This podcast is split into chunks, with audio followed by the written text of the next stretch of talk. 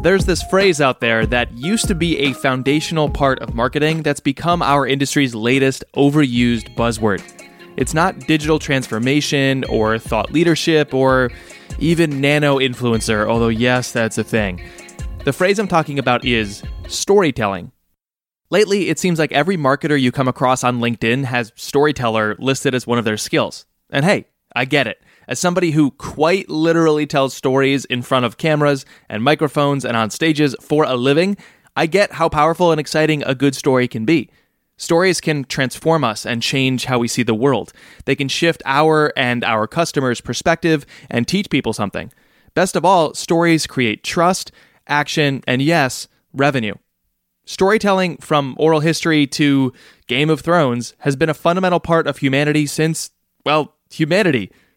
Also, if, if the first thing that comes to your mind when I mention Game of Thrones and storytelling is Tyrion's last mention of how stories are important, I know, I know, stay strong. I, the show is still worth our time, but just, just be strong. but the problem is not how Game of Thrones wrapped up, although that's a problem for a different show that we should totally talk about. The real problem is that not every story is a good story. Not every story needs to be told.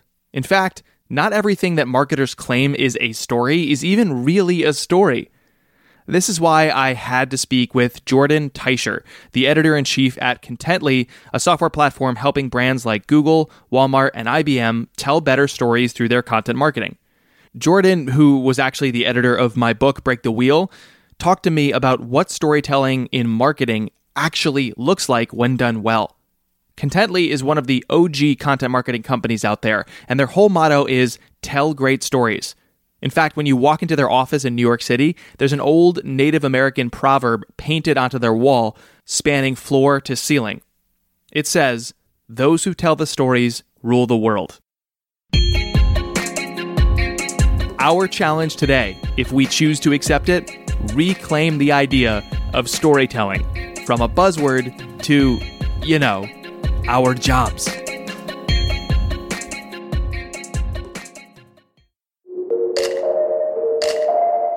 This is Exceptions, the show about why brand matters more than ever in B2B. We believe that in this era of infinite choice and control by the buyer and total feature parity between competitors, brand is the most defensible moat around your business. On the show, we explore how the world's best approach this idea, and we've gone deep inside companies like Zoom, Gusto, InVision, Wistia, First Round Capital, Workfront, Twilio, Optimizely, and many more. Today, let's take back that word storytelling so we can use it proactively to build our brands. Let's talk to Jordan Teicher. There's a lot of buzz and a lot of bullshit around the idea of story. As somebody who writes and edits all day, every day, what is a story? Like, can we just break it down to its barest essentials? Sure. So, a story, I believe, has conflict, which is the most important part. Uh, it should have characters. It should have rising action that sets up the story. Basically, all the, the elements of a narrative that you learn back in grade school that make a good story, uh, but probably conflict being the most important one. And what is what does a brand mean when they say story and get it wrong? Like, what are you seeing? Because it's weird. It's like brands have turned story into a buzzword, like storytelling, which is, I think, similar to the culinary world turning food into a buzzword. Because, like, ostensibly, that's our jobs, but for some reason, it's now jargon. So, like, what do you what do you think is causing that? Yeah, well, I think first off, you're definitely right, and something that we've been thinking about a lot. I think what's causing it is a few people started doing it well. A few people were telling good stories and I think everyone realized that it was resonating. So they tried to shoehorn whatever they're doing into the storytelling mold. And what they're doing could be valuable. They could be delivering really useful advice, um, showing people how to do things that they didn't know how to do before, but that doesn't make it a story. And that's okay. But I think the problem is that people aren't aware that it's okay. So they're doing things that aren't true stories that don't have the elements that I just mentioned before and trying to say that it is, which is causing a problem. And I think that dissonance is really what people are realizing and seeing and reading when they have content on the computer screens that isn't quite what they're expecting. Yeah, I've seen like uh, homepages of uh, tools that help your SEO, and they're like, "We help marketers tell better stories." Right. No, no, you don't. You help marketers rank on search, right? You help marketers optimize for keywords with their articles and and figure out which keywords to rank for, or which keywords are you know ripe for the taking. It, it, whatever, fine, great. Just own what you do, right? Like for some reason, there's this like claim being made to the idea of telling stories, like you said, by either organizations or just in one like piece or tactic that it's not it's so obviously not a story and we've been learning this shit since we were kids yeah totally. Um, it's just been corrupted and it's very misused and misinterpreted right now. And I, maybe part of it has to do with the split between marketing and traditional media. Or maybe people not totally comfortable with their job roles and job titles and they aspire to be something that they're not. And I think those aspirations are good and could be helpful in some cases, but still not a story. So, give me an example of a story that you have published. And I think what would help people cement the idea of like what is an actual story is to hear it in a brand context. Because I think we all understand that like Lord of the Rings is a story, The Avengers is a story. Uh, the article you're reading from a magazine or the New York Times, or the Washington Post about a person or an organization, that's a story. So we understand what the story is outside of marketing, but I think there's this problem that we all face, which is as marketers, we put on a hat and it says we do marketing. And for some reason, we then, while wearing that hat, forget everything that happened when we weren't wearing it. So, like, maybe just keep us in the hat. What is a story that you have published that is marketing for Contently? Sure. So, we publish a print magazine called Contently Quarterly. And in the magazine, we tend to highlight our best stories, the ones that really stand out from a lot of the other marketing content out there. So, one in particular that I wrote ended up with the title of The Quest for the Perfect Headline. Now, what I set out to do was try to find the most optimized headline possible or the perfect headline, whatever that is. And as I started researching and looking at all these tools out there where you can get scores for all the headlines you type in based on different algorithms, look for the most common words in the best headlines, things like that. That ended up creating the tension and the conflict as I was going through. And there are different characters along the way. There are people who believe that their algorithm or their tool can help you find the perfect headline. There are old school headline editors from places like the New York Post and the New York Times, and they have their own philosophy on how to do a great headline. So I did all this research, I met these different characters, and I found the central tension, the central conflict, which was well, maybe there isn't a such thing as a perfect headline, or aspiring to find a perfect headline could be a fool's errand in itself.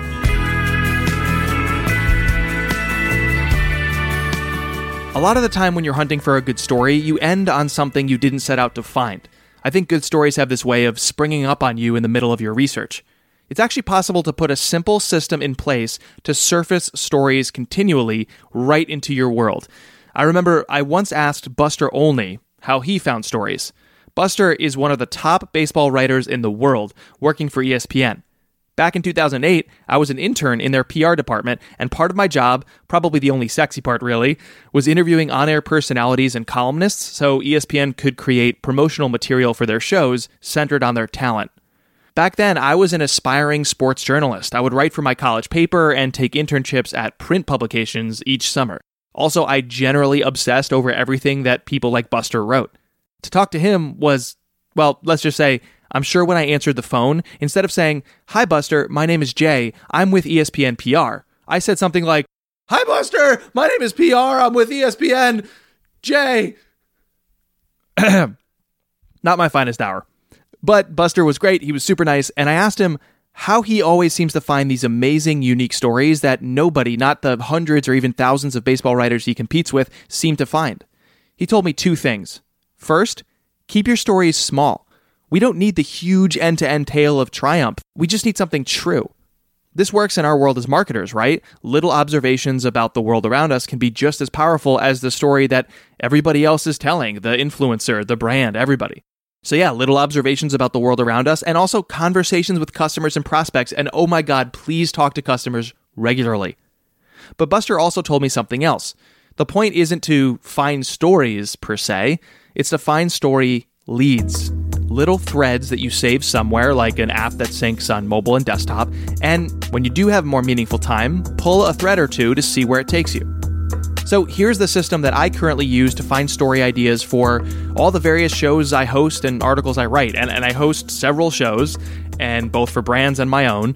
And then I also write a lot of columns. So I need a lot of stories to fuel that stuff, not to mention all my keynote speaking and the books I write. So here's this system that makes it easier for me to get these stories delivered to me instead of break my back to find them through hours of research. First, I subscribe to a ton of newsletters. I search for them on Google, I ask around what are people subscribed to, and I subscribe without hesitation. Things like trivia, pop culture, sports, other industries, and so on.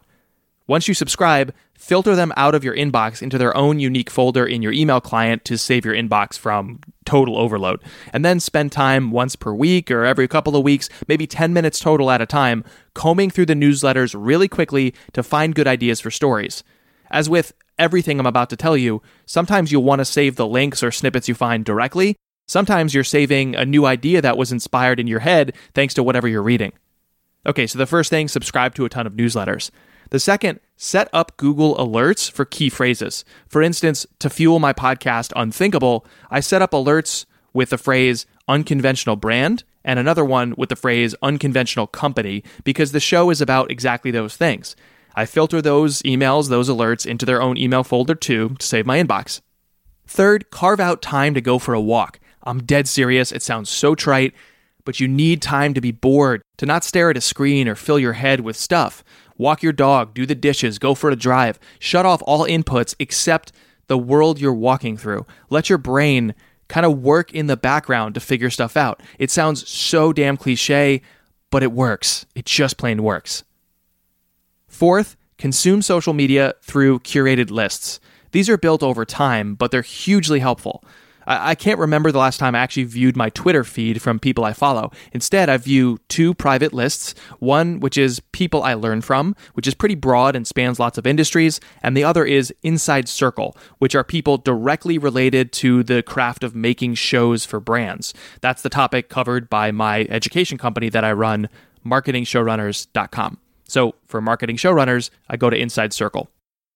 Fifth, ask everybody you talk to, especially guests on a show if you host one or interview subjects for your blog. Ask everybody you talk to what are they reading, who are they learning from, who they recommend you talk to. Use existing contacts to find new contacts and thus new stories. Okay, so that's five things. There are probably dozens, but to run that back again, subscribe to lots of newsletters, set up Google Alerts, schedule gap time create social media lists, and ask those you know to find those you don't. That's how you can find story threads. And again, stories, as Buster told me, can be small, true tales unfolding all around us. So the key is to have a kind of trap system so that all those stories as they unfold come into your world. But we have to be proactive in finding them. You sometimes bifurcate what it means to tell a story, I think. And the bifurcation is either it needs to be a firsthand anecdote.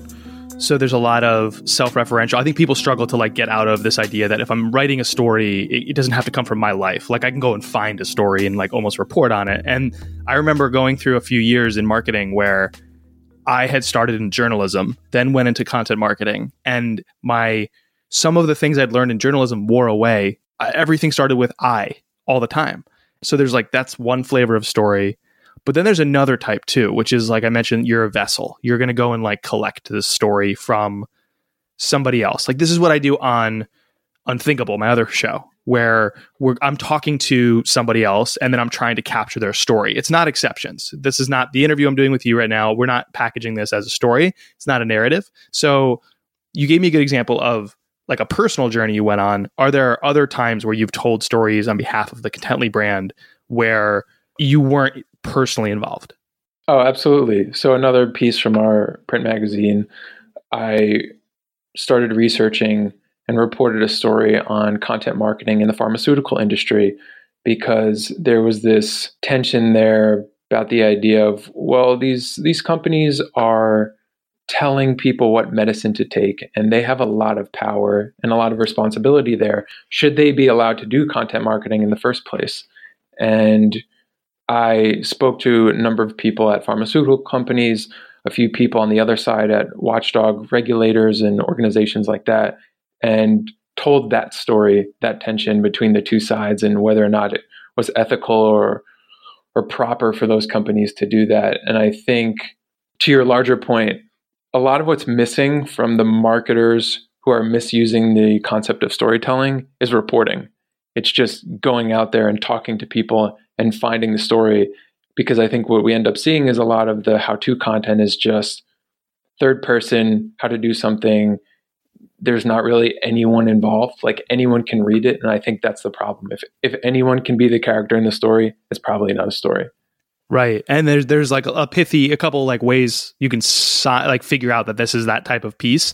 One of my favorites is like favorites, maybe not the right word, but one of the most common ones that makes me roll my eyes is everybody knows the importance of doing this in marketing and it's like how how they start cuz they're trying to be like this applies to everybody out there and here's what we're talking about today and then they write, you know, a very maybe potentially over optimized post.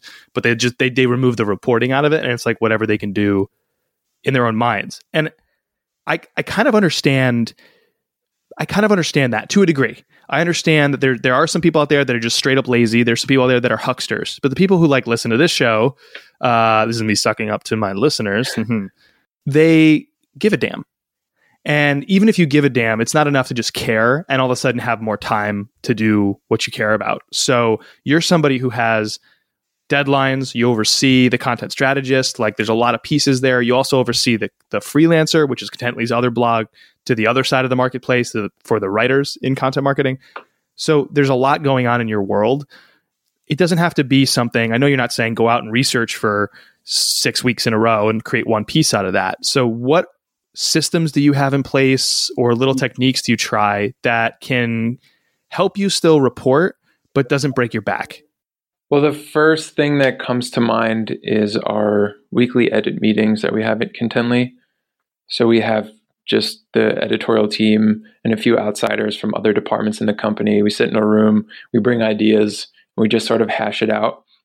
And that's really helpful because there are a number of occasions where people will come with half baked ideas that end up becoming good stories or good feature pieces, but at the time they're just kernels or they're just a, a how to piece. So in those meetings, we're looking for ways to elevate the material. And it's helpful to have the sounding board where you talk to people and they can say, oh, wait, that intro you're writing where, you, where you're going to start with everyone in marketing knows this, but they're not sure exactly how to do it, which I totally agree with you. That's a big pet peeve of mine. Just talking to someone can help you get out of that mindset and help you think about something in a different way. I'm a big fan of using others in my network, my peers, my coworkers, listeners, as idea sounding boards. I think the more you aerate an idea with a small group of your audience or even people you trust, the better they get when you put a full marketing push behind them. And that's great news because you might not have a team of dedicated collaborators like Jordan does, but I bet you have somebody in your life or you can carve out a small list of somebodies in your audience. Something that I've seen stop people from telling their stories time and time again is this worry. This worry that the story isn't good enough or new enough or eh, you know, it's not worthy of someone's time. Well, you know how to find that out? Give it to some people. Just dole it out in small doses. If you're on a huge beach, you're like, "Do I dig this hole? Is it worth my time? I don't know. I have to find gold. That's my story." No. Grab a metal detector, look for beeps, look for a signal that you should stop what you're doing and invest more heavily right there. That signal is a small number of people reacting in big ways. That is strong enough signal to pursue that story further, to blow it out, make more content around it, market it more. That's how we can avoid this idea that, oh, if it's not the massive brand or celebrity story, who would care? The thing is, it's you that makes your story different. Remember how we define brand on this show. Brand is how others feel about the collective behavior of your people. No competitor has access to your people. The trick here is to set up a kind of filtering system so that you can make any story unique and different, or at least filter out the ones that wouldn't be. I call this the one simple story. This one simple story is made up of three parts because all stories really just have three parts and finding yours will create that framework. Here are those parts to the one simple story. Number one, a status quo. A statement of fact that others can agree with, an observation, a status quo. Number two, some conflict introduced to the status quo, some kind of tension or frustration or change, conflict. And number three, a resolution, the better way, the new way, the overcoming and solving of number two, the conflict, a resolution. Status quo, conflict, resolution. One simple story.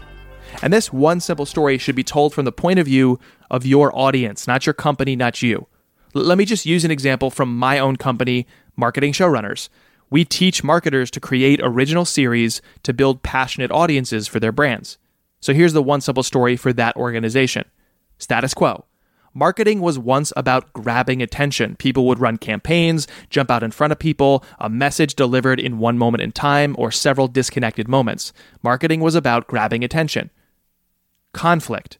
Today, when the consumer has infinite choice and total control, merely grabbing attention might be necessary, but it's insufficient. It's like digging a hole in dry sand. Nothing we do is made to stick. Once we grab attention, if we look the other way, someone else grabs the attention away from us our success doesn't compound. So we can't define marketing any longer as the process of grabbing attention. Resolution. Instead, marketing today has a new mandate. We have to master the art of holding attention. Don't just grab attention, hold it. Great marketers today care about subscribers, not clicks, time spent, not views. A qualified group of people, not just the most people. A retained, passionate audience, not temporary traffic. Marketing is no longer about those who arrive. Marketing is about those who stay. That's the story of marketing showrunners. I didn't mention the brand. I didn't mention that, hey, we teach people to make original series because we believe that's the best way to get this resolution. No, I've told a story from the point of view of the audience of marketing leaders that we wish to serve. The one simple story allows us to make better decisions faster about the stories we do or don't tell, or the angle we take on a familiar story already told. Status quo, conflict, resolution. Your one simple story, and then every other story you find presses through that filter. And now you can go and find those stories. Do research. You don't have to spend six weeks, but if you research your topic, you can see the angles that other people are taking and find your own way into it. So you're not just copying the conversation, you're actually adding to it in a meaningful way. Talk to people. Sometimes you can do interviews on background where you don't have a story idea yet, but you know this person's an interesting character or this company's doing something unique. And just talking to people, you unearth the stories that way, even if you don't have it predetermined. So when you're doing all these things, it's so, uh, you know, for me, I feel like you and I see eye to eye on this, Jordan. Like, it, part of what makes a great storyteller is the willingness to do a bunch of stuff, obviously, but you're not like looking for fully baked stories. I think your hallmark is you're really good at sniffing out little threads, and like eventually you pull them. Like you gave me an example with the story meeting where you're you're kind of like you're not presenting a whole story you've written. You're like, I think this should be interesting to write about. I'll take it into the meeting, see what everyone else thinks, and then somebody greenlights it. Maybe you, the editor, and that writer goes and pulls the thread. So I think the hallmark of a great storyteller really begins with the ability to unearth these little threads, which doesn't really have to take that long. I'm curious when you find something that you think is worth pursuing, how do you ensure that it is? Like, do you, do you have an example you could share? Stories that are usually tied to a main calendar event, something like a holiday or even Amazon Prime Day, for example. You have these big days that everyone's writing about.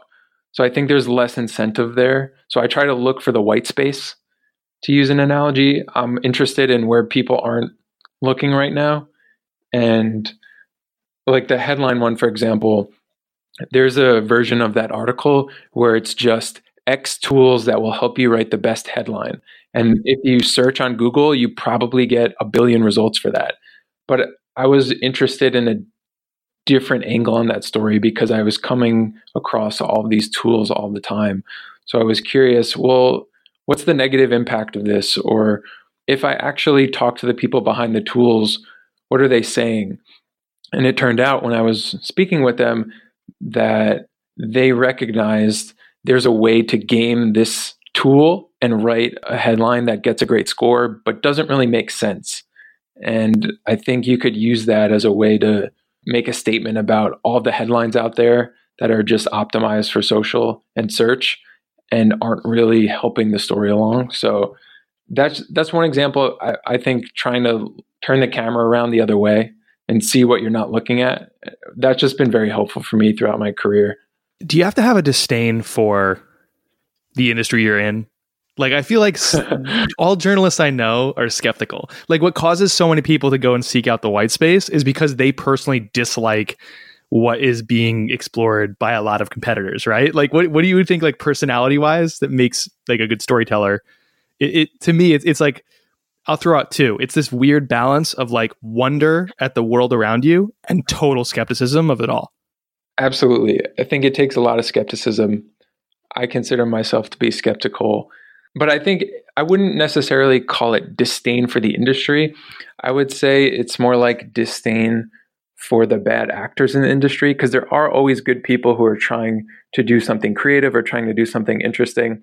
But I do think in marketing, there's a lot of bullshit out there with buzzwords and hucksters and people trying to just get by without really exploring what they're trying to say. And I just feel like the audience has picked up on that. So now the bar is even higher because you have a lot of crap out there that just people gloss over when they see those headlines. So I think it's a willingness to figure out who the hucksters are and ask questions that are really helpful. But it, I don't think it means that the whole industry has a problem or is something that needs to be disdained. It's very. I was I was expecting a little bit more snark from you, Jordan. I'm very very disappointed. so forgetting the finding and the, the framing mentally of what a story is, what does it take to be able to tell a great story? So I think it takes structure. And I want to point out the difference between structure and formula because when you have this conversation, a lot of people conflate the two, and I don't want to do that. So structure goes back to the core elements of storytelling that we talked about in the beginning things like conflict, characters, rising action, resolution. And they give you the roadway to actually tell a good story. But it's different from a formula. A formula would be like having the same five beats in every story.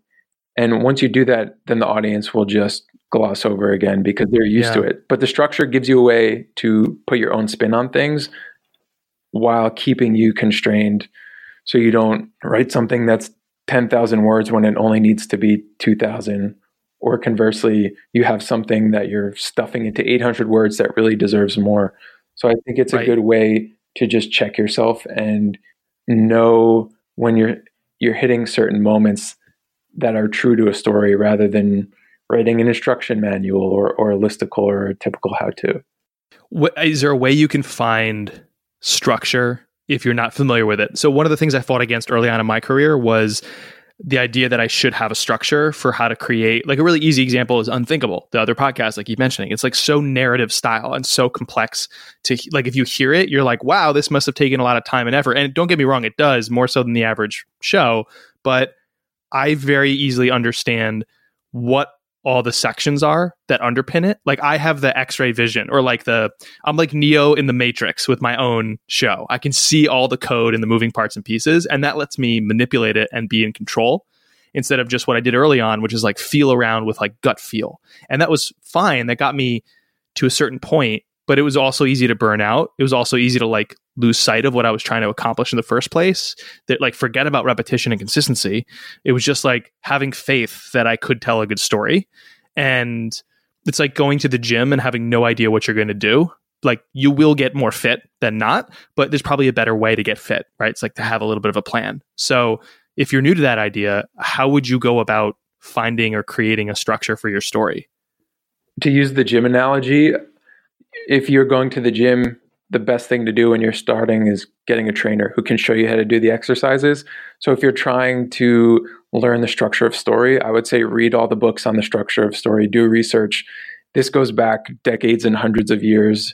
Joseph Campbell talking about the the hero's journey. Probably the most cited book about storytelling of all time, The Hero with a Thousand Faces by Joseph Campbell. And there's some really great books out there on brand storytelling in particular and how to craft a story more broadly. I- have listed a bunch in the show notes, but they include The Storytelling Edge, written by my good friends Shane Snow and Joe Lazauskas, both of whom are executives at the company Jordan works for, Contently. Storytelling Edge. The Anatomy of Story by John Truby, On Writing by Stephen King, Bird by Bird by Annie Lamott, Into the Woods, a five act journey into story by John York, and shout out to Jordan who sent me that list. Again, they're in the show notes.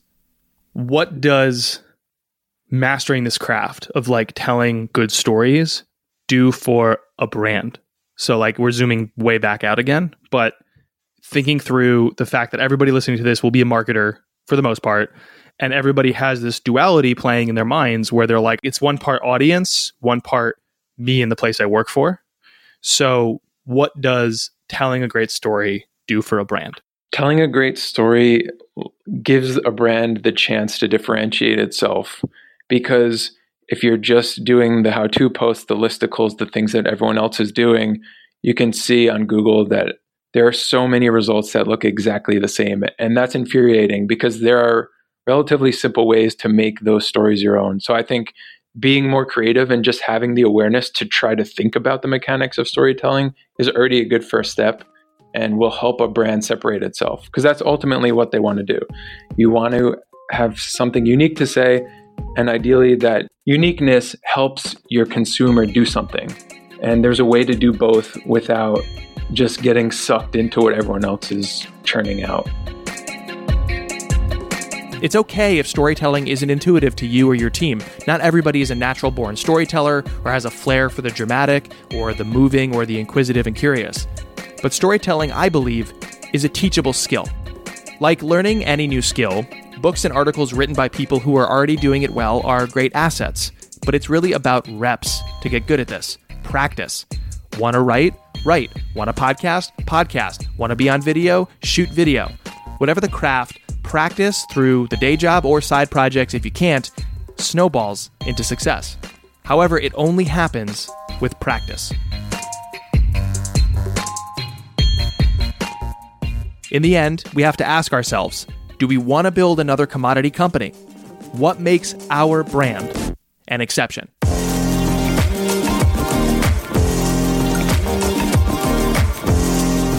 Thank you to Jordan for his wisdom and for you for listening to this episode. This is our second to last story of exceptions. I know it's it's kind of crazy, right? But but there are two things you can do if you like this show. First, check out Seeking Wisdom, which is Drift's flagship podcast. David Cancel, one of the show's co hosts and also the CEO of Drift, was actually the person responsible for this show existing. He asked me, what show could I create for Drift? And I pitched them exceptions. So if you think David's got a good nose for story and ideas and you haven't listened to his podcast yet, search Seeking Wisdom in your podcast feed. And while you're searching, why not listen to Unthinkable? That's my show about questioning conventional thinking at work. It's a very story style, narrative, highly produced type of project, so it's a bit different from Exceptions, and well, every business show, but that's the goal, and I hope you check it out. It's called Unthinkable. We're back in two more weeks with the series finale of Exceptions. I can't wait. I'm a little nervous. I'm a little sad. I'm a little gassy for some reason. I don't know why, quite frankly, but uh, but mostly I'm just looking forward to finishing strong with you. All right. Thanks as always for listening. Talk to you in a couple weeks. See ya.